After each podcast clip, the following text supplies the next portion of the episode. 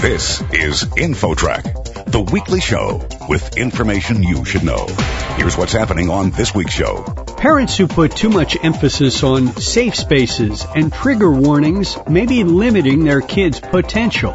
An expert says parents should raise children to have resilience and mental strength. Figuring out how do you become a guide? How do you make sure that your kids have the skills that they need? It's not just enough to say, I'm going to be a hands-off parent. You need to make sure that you're actively teaching kids. Then, independent businesses are thriving thanks to the red hot gig economy. If you consider going solo or want extra income, you'll want to hear our interview with an expert. The truth of the matter is that of the 41 million people that are doing this, an enormous number are doing it by choice. And they want to run their business this way. Stay with us. InfoTrack begins right after this. InfoTrack, the weekly show with information you should know. Here's your host, Chris Whitting. Parents who put too much emphasis on safe spaces and trigger warnings may be doing their kids a disservice. An expert says kids have greater self-assurance when parents teach them resilience and mental strength. With the story, InfoTrack's Roy Mackey. Roy? Thanks, Chris. We're joined by Amy Morin. She's a licensed clinical social worker, psychotherapist, college psychology instructor, and internationally recognized expert on mental strength. And she's here to discuss her recent book, 13 Things Mentally Strong Parents Don't Do. Now, this is the follow up to your previous book, 12 Things Strong People Do, as opposed to parents. You had quite a journey that led you to that point. Can you just give us kind of a quick summary of your story? Yeah, I was a therapist and I thought my role in life was to teach other people about mental strength and I had no idea how much I was going to need it myself. But my mother passed away suddenly from a brain aneurysm shortly after my career as a therapist started. And then on the three year anniversary of her death, my 26 year old husband died of a heart attack.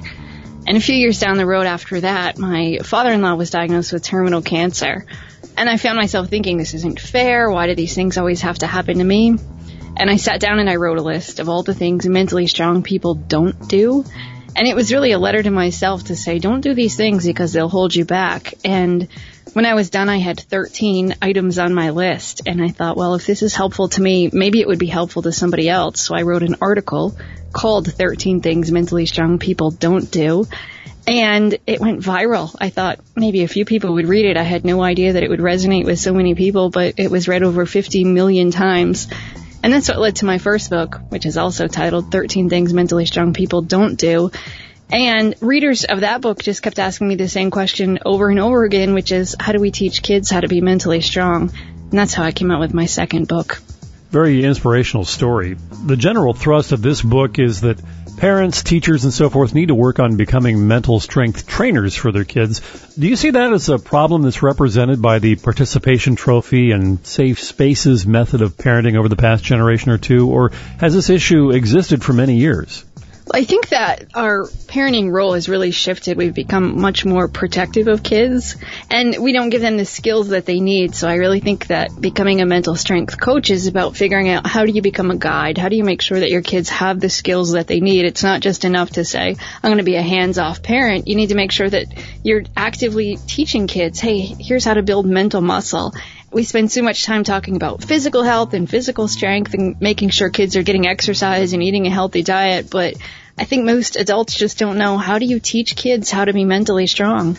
As a psychotherapist, I think you're well qualified to answer this one. Is self-assurance and mental toughness a built-in personality trait in certain kids, or do you think that it's something that parents need to focus on with every single child?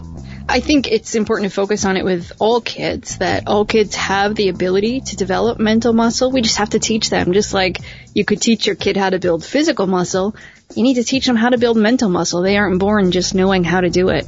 Obviously, we don't have time to go through all 13 of your points, but if you were choosing maybe the top three, what would they be of the 13 things mentally strong parents don't do? Well, the first one I would say is that they don't condone a victim mentality. It's important to teach kids that bad things will happen in life, whether you strike out at the baseball game or you fail a test, but that doesn't make you a victim. Another one would be that mentally strong parents don't shield their child from pain. Kids need to know they can go through tough circumstances and they can learn from it. Give them practice. They need opportunities to say, okay, I can do this, I can face this problem. And then they build confidence over time so that when they become adults, they know I can handle problems when they come my way. And a third one would be that they don't lose sight of their values. I think it's so easy in today's world to forget to look at the bigger picture. We get caught up in homework and the busyness of life and we forget, well, what are my values? What do I want my kids to learn? And when parents can keep that in mind, it teaches kids, okay, here's the priorities. Here are the most important things in life. And then kids grow up knowing what their parents' values are and then they internalize those values for themselves. Another one of your points is they don't give their child power over them. Can you give us some examples of what that would be? Yeah, as a psychotherapist, I see a shift in family hierarchy to the point where parents, they mean well and they think that they're empowering their kids, but at the same time, they're giving their kids too much power. So it might be a mom who's divorced and she asks her kids, do you mind if I date again?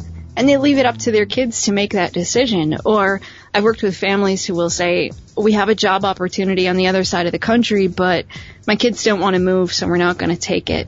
And I think it's important to show kids that we validate their feelings, we respect their opinions, but parents need to be leaders. And that may mean doing something that your kids don't approve of sometimes. But when we do that and kids know, okay, my parents have more wisdom than I do, my parents know what they're doing, it frees them up to just focus on kid issues rather than thinking I have to be in charge or my parents want to do whatever I tell them to do. That gives kids a lot of anxiety. I think this is probably a hard topic for many parents because it seems that many parents get a sense of self-worth out of having their children as dependent as possible on them. Yeah, I run into a lot of parents who will say that too, that they just want to be needed.